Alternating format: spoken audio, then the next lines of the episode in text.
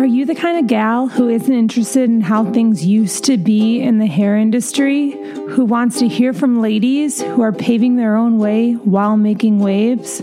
Well, then, She Makes Waves is for you. All right, welcome to She Makes Waves. This is the first episode of 2020.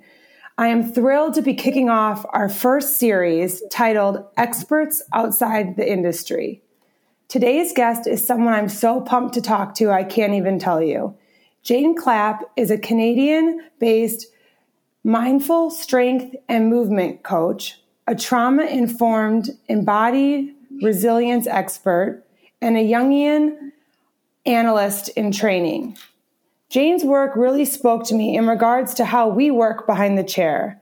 I know this episode is going to be jam packed with gifts on how we can stand in all of who we are Stop tending, befriending, placating, and playing small. Jane, welcome to the show. Thank you so much for having me. I really appreciate um, being able to speak to this really special audience that you have. Yeah, I'm really excited. I just, hairstylists have the biggest hearts out of like anyone I've ever met. And when I saw your work, I thought, you know, like we need better skills and tools to do the special work that we do. And I just feel like there's a huge gap in that work. And I, I feel like that's where you come in. Yeah, well, I mean, if you saw my hair right now, you would see how awesome it is because um, shout out to Emma Rose at the Cabinet Salon in Toronto. Thank you. But it's my hair has been such a, a big part of my identity. And I really um, have changed it so many times. And there's been such a level of intimacy and um, connection with the people that have taken care of my hair um, and have been able to really see where I'm going and reflect that in my hair. And there's such a level um, when it's a really strong um, collaborative relationship, there's such a level of trust that that can happen and uh, between a stylist, a colorist, and a, and a client. So it's it's a deep level of intimacy. I think whether it's spoken about uh, um, explicitly or not, that that all of you bring to what you do, and um, and what maybe we'll get into a little bit about what happens when you touch people's heads neurobiologically as well um, and the transfer of un- unconscious energy when we're in that level of, of contact with people that you may or may not be able to consciously track while it's happening, but you might feel it at the end of the day when you're done seeing all of all the clients that you do in a day, right? Yeah, I mean that spoke to me.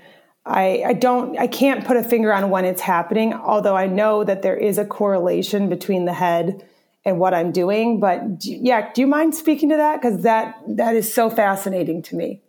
Sure. Well, I think a lot of people are very touch deprived in our culture, even if they're in an intimate relationship. And if we look back to the ways that we would um, feel a sense of belonging and safety, way back to like the paleo times, there was a certain amount of uh, grooming of each other that we would do, whether it was like nitpicking or just taking care of each other's bodies. And, and um, if we look at the way that we used to behave in our kind of pre-industrial, pre, pre, uh, I don't know what you would call us now, but there was a lot more of touching each other in tribes in ways that were um, nurturing and and tending to each other. And the head is a big place. There's so many there's so many uh, receptors in the skin in our head. And so um, when people go who to a hairstylist or colorist when they've been touch deprived there's this kind of neurobiological reaction that can happen one of two ways. Some people can feel overwhelmed by that level of contact um, and you can feel people's bodies get sometimes rigid or they shut down. And some people, like me, um, who loves having her head touched, it's just this feeling of like, I could just have a nap right now. I feel so relaxed. I could just stay here all day while someone, you know, touches my hair, whether it's, you know, whatever you're doing, I, I get color as well. Same thing.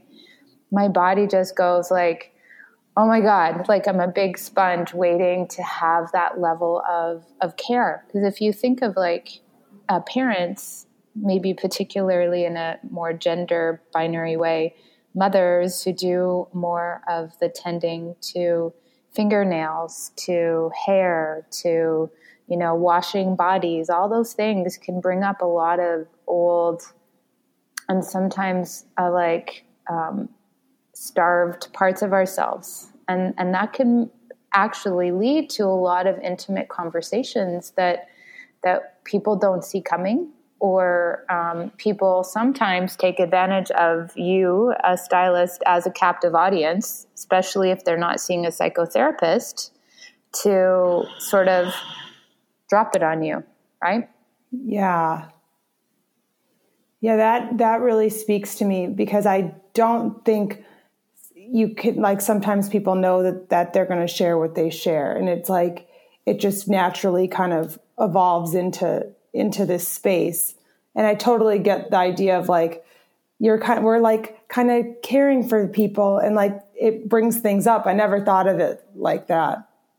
Oh yeah. There's like physical touch is such a huge part of, um, safe physical touch, especially for people who have experienced traumatic events, um, especially relational or any type of physical violence um, or even emotional violence, the safe physical touch that people get in that kind of contained relationship of of stylist and client can be quite profound. Like that's why some people say getting their hair blown out, for example, is like going for therapy.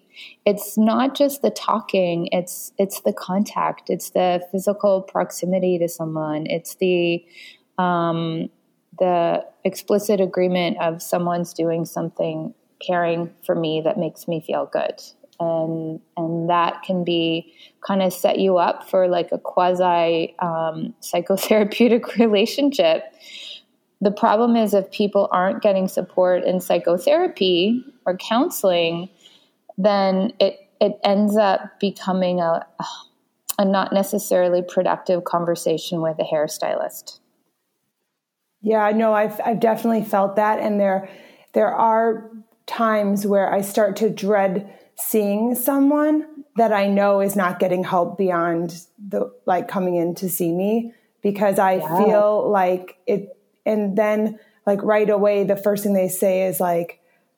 I've been so excited to get back in here and talk to you. And it's, it starts to feel like a grind. Like I, it doesn't, I like to feel like I'm having an impact on people, but then it mm-hmm. starts to feel like almost too much responsibility, or it starts to feel like a total huge weight on me or a drain when I feel yeah. like people are coming in to, because they want something from me beyond the hair. I feel like when it evolves really naturally into that, and then like, you know, it's kind of reciprocal and like it feels good, but there are certain instances where it feels really bad.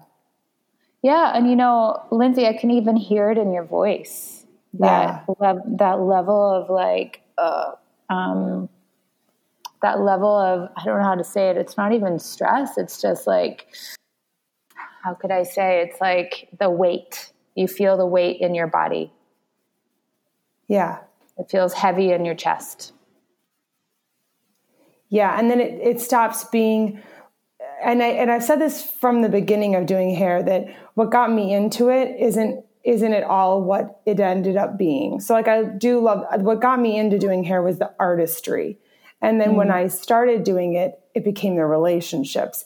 And I loved that for a while. And I then then I started to realize how much it took from me. And then it's been mm. kind of a recalibrating of how I show up and how I uh, contribute to creating these kind of spaces and being more mindful of the space that I create for people, if that mm. makes sense. Mm-hmm, mm-hmm. I would say, like, one of the key pieces of advice I would have for stylists is um, it's called the rescuer dynamic, where someone is sharing something with you, it's big, it's draining, you know that they're under supported, under resourced to help themselves.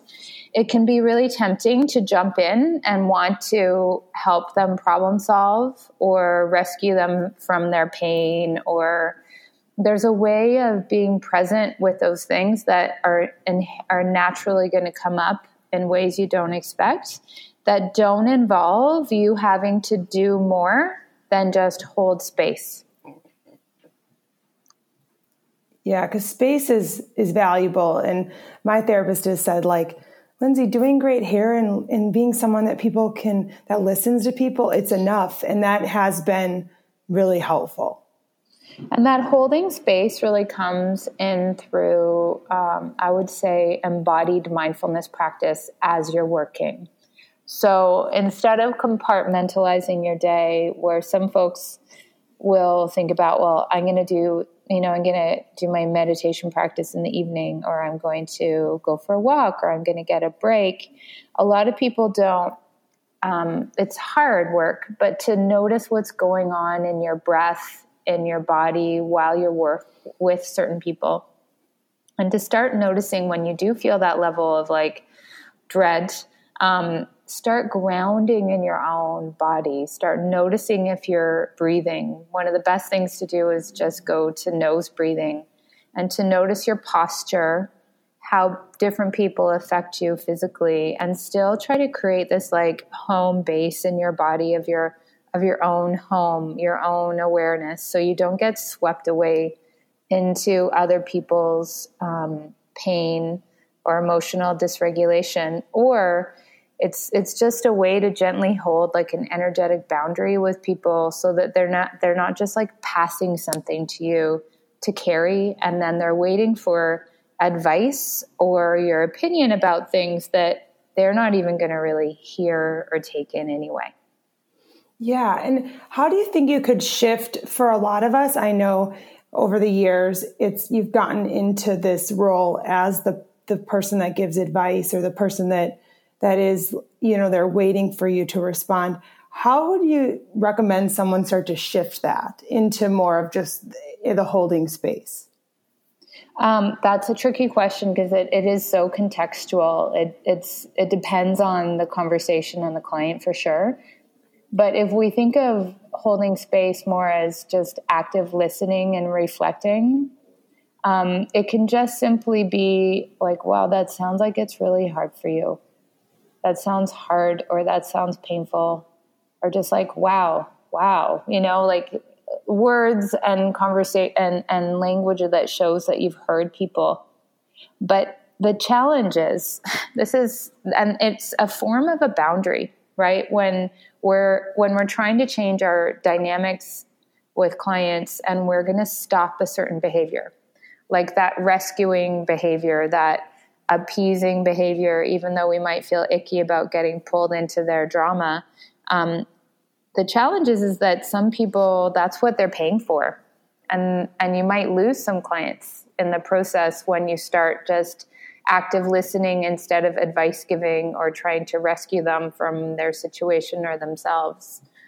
So, so that's, I think, one of the things that stops um, people primarily self-employed from from not doing those things because you know some people aren't going to come back. Yeah, and I think it also stops you from, you know, evolving, you know, in general like having having the ability to like have the conversation about raising your prices or have the conversation about your your your schedule changing like if if you don't feel like you can shift the relationship at all then it starts mm-hmm. to feel like it has to stay the same, which is something in the past I've really struggled with. And yeah. so, can you talk a little bit about how how it the relationship and like the complexities of it, how it makes it very difficult for people to to like step into having those conversations because of of the things that that person has shared with you, how it makes it hard to like veer it back into business and and what what you know kind of is actually happening because we all feel very uncomfortable. And I think that there's probably something else going on there. Well, it's it's complex because again, because some of these conversations about money um, aren't things that are that started in your career as a as a hairstylist. So they go back pretty far for for a lot of us. Um, maybe some of us learn to walk on eggshells. Maybe some of us learn that when we uh, start to assert our needs and ask for what we want, that in the past we learned people would stonewall us, cut us off, um, that there was some penalty to pay. So I really come at that from a very self compassionate place. One of the hardest things I think is to think, is to consider like in intimate relationships, for example, um, like the relationship people are in with their clients in, in, in the hair industry is intimacy requires healthy intimacy requires boundaries. Meaning being very clear about um, the terms of a relationship allows the intimacy to be healthier so it helps people feel like you are actually like grounded can take care of yourself are clear when people feel, um, when we're around people who feel fuzzy, meaning like fuzzy and uh, lacking in, in clear boundaries, it can make other people feel um, a little fuzzy as well. So I think of it like I love, for example, I have a 16 year old daughter. I love her to, like, I love her so much. um, but the, our ability to stay close and connected really comes from the clarity in boundaries I have with her. And I don't think it's any different when we're clear about money with people um, in some ways as well. So, you know, you're going to increase your rates at some point. It's a matter of fact conversation. And I think I've been in because I, I see clients one on one as well, and it's a different industry, but I've gotten very close with a lot of my clients. I hear a lot of things about their lives that are that could impact my my capacity to feel like I'm asking for more from them in terms of, of payment. And I have lost people when I when I have raised my rates. And then the the people who are in a healthier place to be in a, a working relationship with me do come and walk through the door. So um, I think the the fawn response, which some people refer to as a fawn response, is that like playing small to feel safe is something that's deeply held in a lot of our bodies, and it shows up directly in our relationship with money. Um, and so it's hard, but it's like, well, what are you going to do? Like inflation is always increasing, overhead is always increasing. If you're renting a chair, that's always increasing. So what are you going to do? Like, you just have to kind of, I hate to say it, but like suck it up and deal with the discomfort of it because it only gets easier when you do it. That's totally what has happened for me. And I totally clicked with the, the fuzzy boundary and how it actually isn't healthy to, to not be able to have those kind of conversations. And, and in the years, as I've gotten to be healthier, I've been able to feel more comfortable in the discomfort and mm-hmm. I do find that I do feel as close with my clients, but I think that I had a lot of intimacy with people that wasn't healthy previous to that. Yeah. And you know what? Like, I feel like we can actually test the health of a, a relationship, working relationship, or connection with a client based on how they react to us taking better care of ourselves. Because for me, like, I know in some salons there might be a real customer service focus, meaning the customer is always right. Da, da, da, I uh, I wouldn't say where I go it's that way. They have very clear boundaries.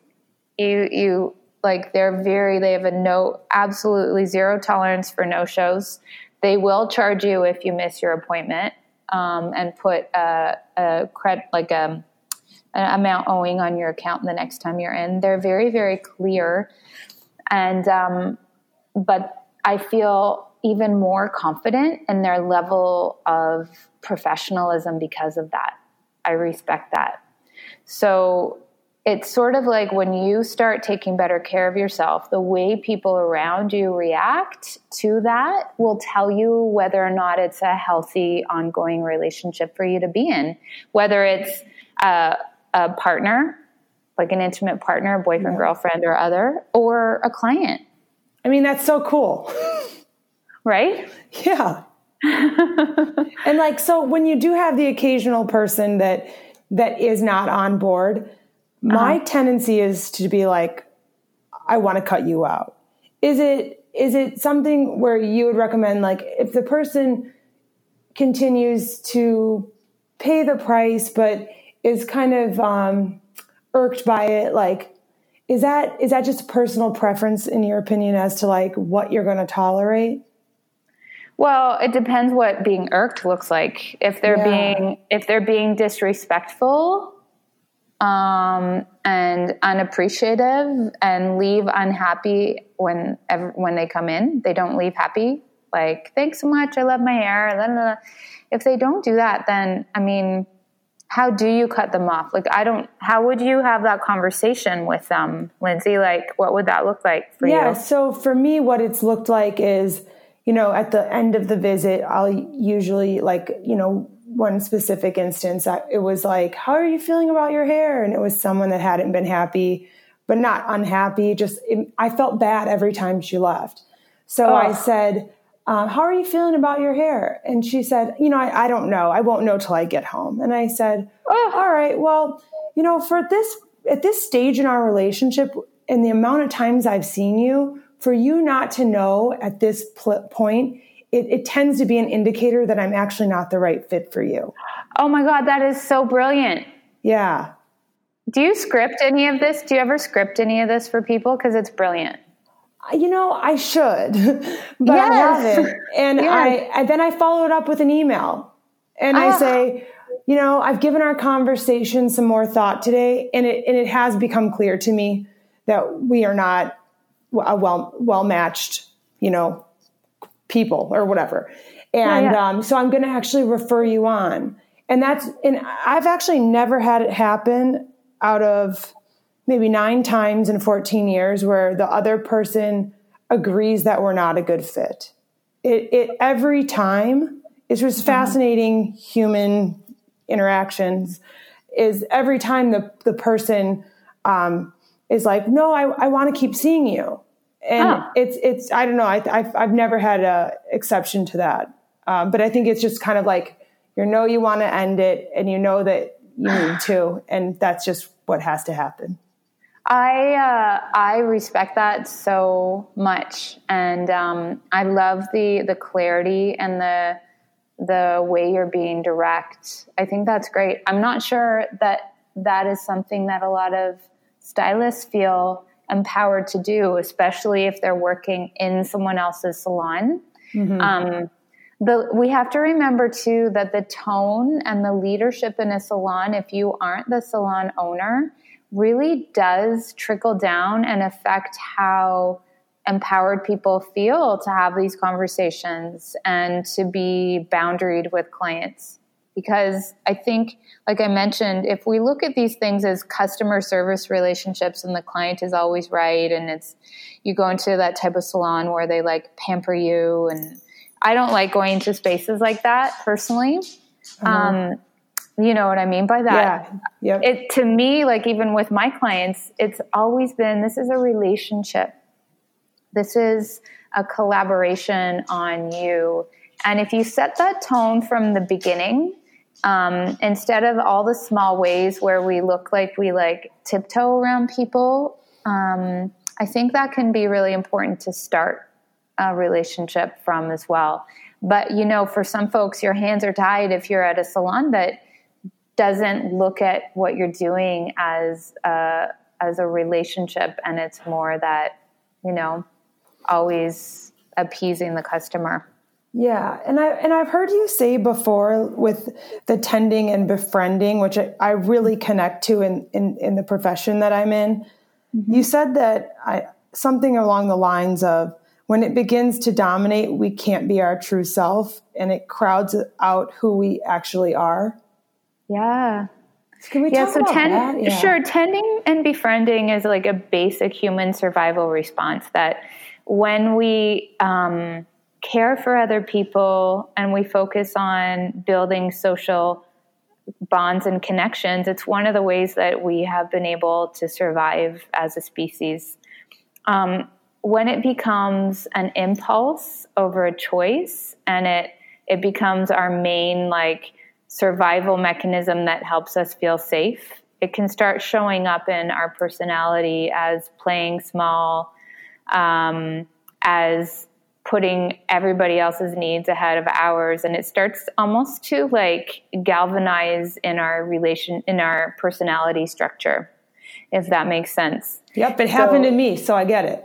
You get it. And so um, so it can be very painful. It can be very draining. It can actually actually lead to more underlying like resentment we have in our in our in our work um, or towards specific clients. So um, i think it can be challenging but really finding and believing in our gifts believing in our, our the unique way that we each do what we do and starting to see ourselves as having something special that we each bring to the table. Because you know quite frankly every hairstylist i've been to has their own like unique way of approaching cuts and color and i and um, has a gift has an eye most of the time. That we when we start really believing in that and grounding in the fact that we are offering something very um, special and unique to us even in the way we interact with people i think we can start coming back into a bit of a sense of our own power and and not being so dependent on everybody being happy with us all the time it's impossible yeah, and I think that the kind of person that is empathetic and loves caring for other people, I feel, and, and I think for me, I got into it and I loved that about it. But then it, it became like, it just took over my life as this, like, again, it became like I saw something you had said, like, it ends up being like the dominant way that we engage. And I found that mm. it didn't start out like that. It, I had the best of intentions but I started to get so much of my worth and so much of who I was by showing up for other people that it was like, I can come in after I run the marathon and do your hair. And I had, and, and I would do stuff like that. And I, and I look back and I, and it has very little to do with the person. It has so much to do with me. Yeah, yeah, yeah, yeah, yeah. Like the, I do some embodied work with clients and in my training programs where we actually practice what feeling no feels like in your body. Um, and we practice like how does it feel when you stand when you sit or stand with a sense of dignity how does that change your posture how does that change um, that kind of sense of strength and empowerment in your body and then we'll we'll do some work together where we practice like what does no feel like when you say no and some people feel very conflicted, even just with the, the imaginary practice of saying no. Um, it can feel very stressful. There can be a level of stress um, and anxiety that comes up in people's bodies when they think about, you know, even saying no to people, like say no to the person after your marathon. I'm running the marathon, you know, like yeah. what what what is that it's it's something we can start tracking in our bodies and being like why do i have such a hard time saying no where does that come from how far back does that go was i empowered to say no as a kid was i allowed to be um, frustrated and, and angry as a child like what were how far back do these feelings go in my body and start seeing sometimes that the difficulty actually comes from a really younger emotional part that that lives inside of us. Yeah, I totally believe that. And I think compounded on top of that is, you know, you're trying to, I always have said in the past, like you're trying to close an appointment down, but then your next person's there. So it's like, yes, yes, yes, like I, I need to move on. And so sometimes like you, you can kind of get flustered with mm. the ending of the appointment and, And I think that, and, and also not feeling empowered to say no.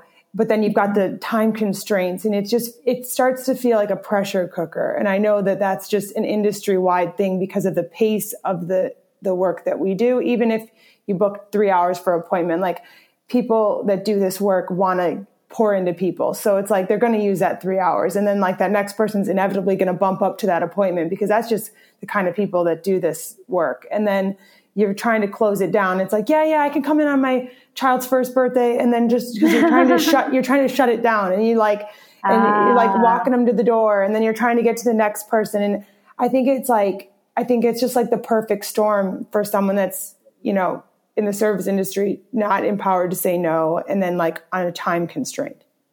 I wonder um, yes, I completely relate to the time thing. Like mm-hmm. my life, my life is on the hour. Um, and sometimes it is hard to get clients out the door. I'm like, oh my gosh. I tried every closing tool. I've walked oh you to the door. Yes, and yes. I need you to get up out of the chair. I need you to unplug your, your charger. I don't know how to tell you that, but I need you, I need the charger to be unplugged and we got to wrap it up.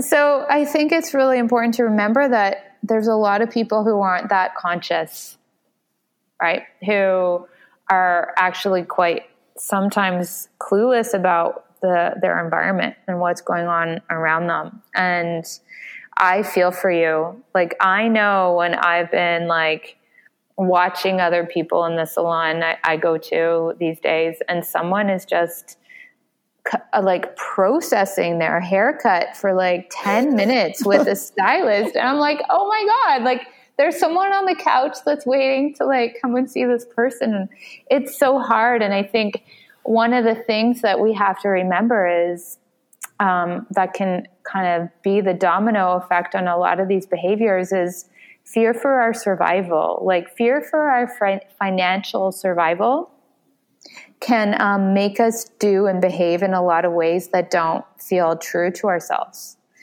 um, because fear for our financial survival, being able to pay our bills, etc., um, can actually trigger like almost like a traumatic stress response in our bodies.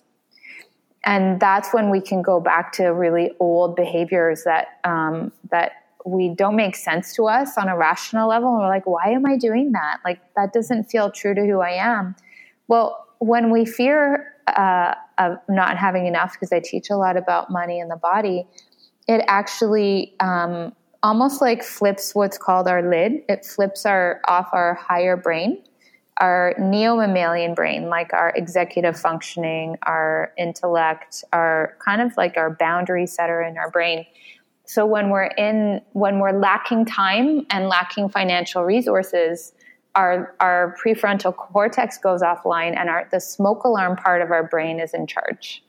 So, so the hair, the in, hair industry inherently is like a place for people's lids to get flipped all the time, and then you're just like, you're just putting out fires all day. Especially if you're like, if you have a stacked day and you're just chasing your tail in terms of time, you're you are not going to have access to higher thinking and higher and, and executive functioning and an ability to really observe how you're feeling. That's why I think embodied mindfulness as you're working can be a really important tool for staying grounded and regulated in your in your stress response in your autonomic nervous system. I think that's a holy shit moment. Like I'm like that explains a hell of a lot. Right? Oh my god, I've never heard it said like that. And I'm like, I don't have access to that. I don't. That's no, you insane. Don't. I'm glad it makes sense because I mean that's what's happening.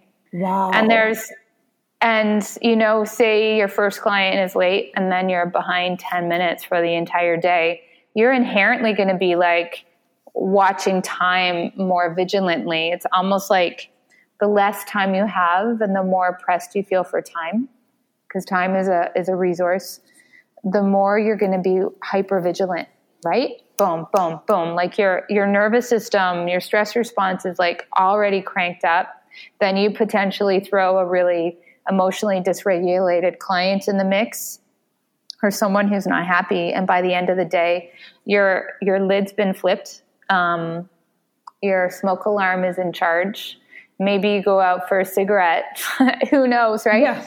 just to like whoof it's it's actually a neurobiological response to stress and overwhelm that is patterned into our bodies. And that's why it can feel okay to start but then you start like you start getting more and more physically drained in your nervous system your breath even changes right? The way you breathe when when you feel that kind of pressure changes even your breathing biomechanics it's and then when your breathing biomechanics change, oftentimes even if you aren't a hairstylist and using your arms to the extent you do all day, people start feeling pain in their neck and upper bodies because those muscles are doing too much breathing in your day.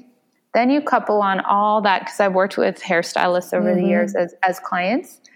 You get that those stress breathing biomechanics happening. You have all those like lifting of the arm and twisting of the body to do what you do. And you're by the end of the day you're like you're tired and you're in physical pain. So i am like how can you become an embodied hair professional is my question. Yes because literally like what you just said i know people are li- going to listen to this and say you just you literally just on a on a really hard day that's that's exactly how yeah. i feel.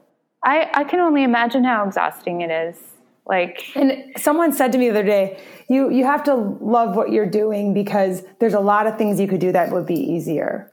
and I said, I do, I do love doing this. And I never thought of that, but son of a bitch, you're right. There's a lot of mm. things that would be easier. And I don't think anyone got into this because they wanted easy. So there, but, but I think that there needs to be like a, a game plan moving forward now that we know what we know and we've experienced what we've experienced. So like, even just a takeaway of like, and I know for me, like self care and as, as buzzwordy as it is and working on my self worth, like all of that is like, I don't know how you can do this job long term without like a whole ritual system in place around you. Yeah, and I think I like the idea of self-care, but too often it's compartmentalized. Like I I train and speak at I tr- I speak at conferences of like frontline workers who are dealing with child abuse. I speak at I've spoken to firefighters. I've spoken and it's this frontline like face-to-face interaction with people on a daily basis who are um, either in crisis or you are you are actually under pressure to perform all day under time constraints. Um, I, I think we need to start learning that self care isn't something we do after work. That there's things that we can do while we're working mm-hmm. that will that will help support our bodies and our nervous systems. Like I know people who work under time pressures, including even doctors I've seen or dentists, they don't drink water wow. because they don't want to have to go pee. So, one of the basic things you can start doing is like, am I drinking water? yeah. am I am I hydrating and uh, am I actually booking time for to eat? Because if you don't eat and you don't drink water all day that that is going to absolutely add to the stress response in your body and a sense of overwhelm in your nervous system. That's a basic basic thing to me. But start noticing am i breathing through my mouth or am i breathing through my nose? If you breathe through your mouth that's what people do when they're under stress or when they're in anxiety or panic. Close your mouth and try to breathe through your nose when you're not talking that's another simple embodied mindfulness tool that you can use when you have people in front of you, right? Yeah. Um, how am I standing? When I don't have to be bent over or twisted or whatever it might be, how am I standing and how does my breath feel when I'm hunched over or when I feel um, like I'm standing with dignity? So the third, the other thing you can do is, am I standing with a a sense of embodied embodied dignity? Or am i standing in a way that really reflects feeling a little bit defeated or overwhelmed?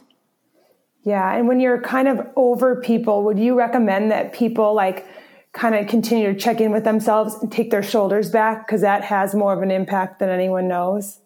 Yeah i would say like don't pinch your shoulder blades together because that can cause an opposite kind of um, injury or okay. pain but just to notice like am i rounding forward um, is there a way for me to stand that allows my spine to be in more neutral instead of like forward flexion if you know what I mean. Yeah. So you know when you bend forward and you round your spine, Yeah. that that over time is going to lead to a lot of neck and low back pain. but standing in a way that um, you're kind of hinging from your hips a little bit more can be a lot more functional movement for for people on the daily. Um, and that's I know. It, that's a whole other But I conversation. love what you're saying about how there's like ways to show up for yourself throughout the day that Yes. that aren't these like overt like I've got to go do a cartwheel and I'll be back. Like like it's like No. I can breathe through my nose. No one mm-hmm. knows that I'm checking in with myself, being mm-hmm. with me and like all these like and going to get a glass of water or you know like or drink from your water bottle every time you mix color or every time between mm-hmm. clients like it's not these overtly obvious things but they really would have an impact Yeah, like how can you support your body while you're working instead of thinking like self care is a bubble bath and a glass of wine at the end of the day, right? right yeah. And the lunch thing is huge because i started having lunch and kind of breaking my day up into two more digestible like like parts. So it's like i do my first part of my day have my lunch walk my dog do the second part. And like sometimes i you know you- you're not perfect but it's like it does make my day feel so much more uh, reasonable. And i and i think it is that i'm eating but also just like giving yourself a minute to like chunk it out into two. Yeah, and even like a half hour that you protect and you bring lunch with you, it's sort of like if you aren't going to nourish yourself, who is? yeah do you feel like you're like telling the world kind of how to treat you by how you treat yourself I think you know the answer to the question, that question, Lindsay. because that's the work that I've been doing. I'm like, if I don't feed myself, how do I how do I expect other people to to like to think I'm worth you know coming to see? And it's like I feel like that's like kind of the journey home that I've been taking. Oh, even like if you were working in someone else's salon, like there's so many ways we project like what we wish people would do for us that we can't do for ourselves. Yeah, what do you mean by that? I mean, like if we aren't really good at nourishing ourselves, I think we can get caught up in a fantasy that someone else is going to make that easier for us, Yeah. right? Yeah, it's like I feel like I really identify with the quote that's uh, you're the one you've been waiting for because I think the love that I wanted other people to give me, the love I wanted my clients, my husband, everyone, it's like, Lindsay, that was your job all along. Yeah. Yeah. I just didn't know. I had been outsourcing it and really, really disappointed and frustrated. you know? Yeah. I mean, I love this conversation um, because, I mean, we would, we need you. We need hairstylists. We need you to be well. And, um, and sometimes these, when we can take better care of ourselves, like uh, in our, in the work that we do, we have these long term, very important, powerful relationships with people that, that can be mutually nourishing. So it's it's sort of like the idea that we have to do it all ourselves isn't completely true in my mind.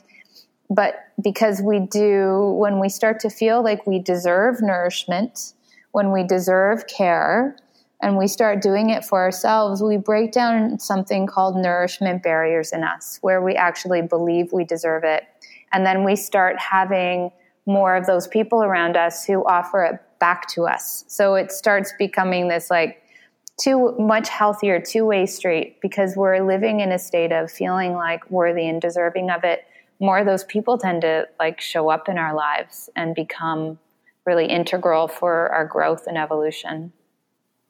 Yeah, that's been 100% true. Mm-hmm. And I think that that's like an awesome like way to end this episode is like that you can have this sustainable career. I think a lot of people think that this is they start to get to the point of like feeling like they've given so much away that they're like I have to find something else to do. But I think there is a way to like rewire your system, rewire how you show up and on the other side of a lot of hard work is is exactly what you just said. Yeah, and quite frankly, more money in the end too. It, yeah, and I think that that's one point I really want to make is that I think people think when you take better care of yourself, it means that you're going to make less money and that you're you have to pick between the two. No, it's the exact opposite for me. Yeah, me too. And I think that I think that sometimes it kind of I, I sometimes wonder if people think that because I've prioritized myself that like I've played small in my career and it's actually it's it's actually the opposite. Yeah. And I think that like that's not a conversation I'm hearing because I feel like it's either the hustle or happiness. And and like the hustle means you get the money and the happiness means you're happy but you don't have any. And i think it's just it's bullshit. So the hustle i hustle but i have yeah I, I, like i like some hustle right? Yeah but it's i'm not hustling with just seeing the hand in front of my face when we're in a state of overwhelm and not taking good care of ourselves and dysregulated and drained our hustle is basically like that single day but i can see a longer term projection of things when I take better care of myself, which means I'm not just chasing a buck on any given day and trying to survive on any given day. I actually see a longer term projection of where I want to be because I'm in a better state and I'm take I'm doing what I need to do for myself to stay well and healthy. God, I love that. I feel like we we need to have you back on to just do like a money embodiment episode because I think that would be insane if that's what it's called. Yeah, and you know, I, do you have are there more women listeners than men? Would you say, or same same? Yes. Okay. Well, I'm all about like I'm a feminist, and I believe that one of the ways that we live out uh, uh, coming back into our power is getting more money in women's pockets. Oh man, that is that's a whole episode. But right? we'll, yeah. we'll, have to leave people with a teaser. Okay, cool. Sounds great, Lindsay. Awesome. Well, thank you so much for being on. And where can people find you? You can find me at Jane Clapp, J A N E C L A P P, as in clap your hands.com. And um, I have online services, online coaching, um, embodied career coaching, webinars um, that are ongoing, a new one every month, and um, some other training programs you might be interested. But lots of other interviews and articles on my website as well if you want to read more about me. Amazing. I'm going to leave people with a quote that I loved that you posted. If okay. you don't become the ocean, you'll be seasick every day. Thank you guys for listening. Thanks, Lindsay. Bye.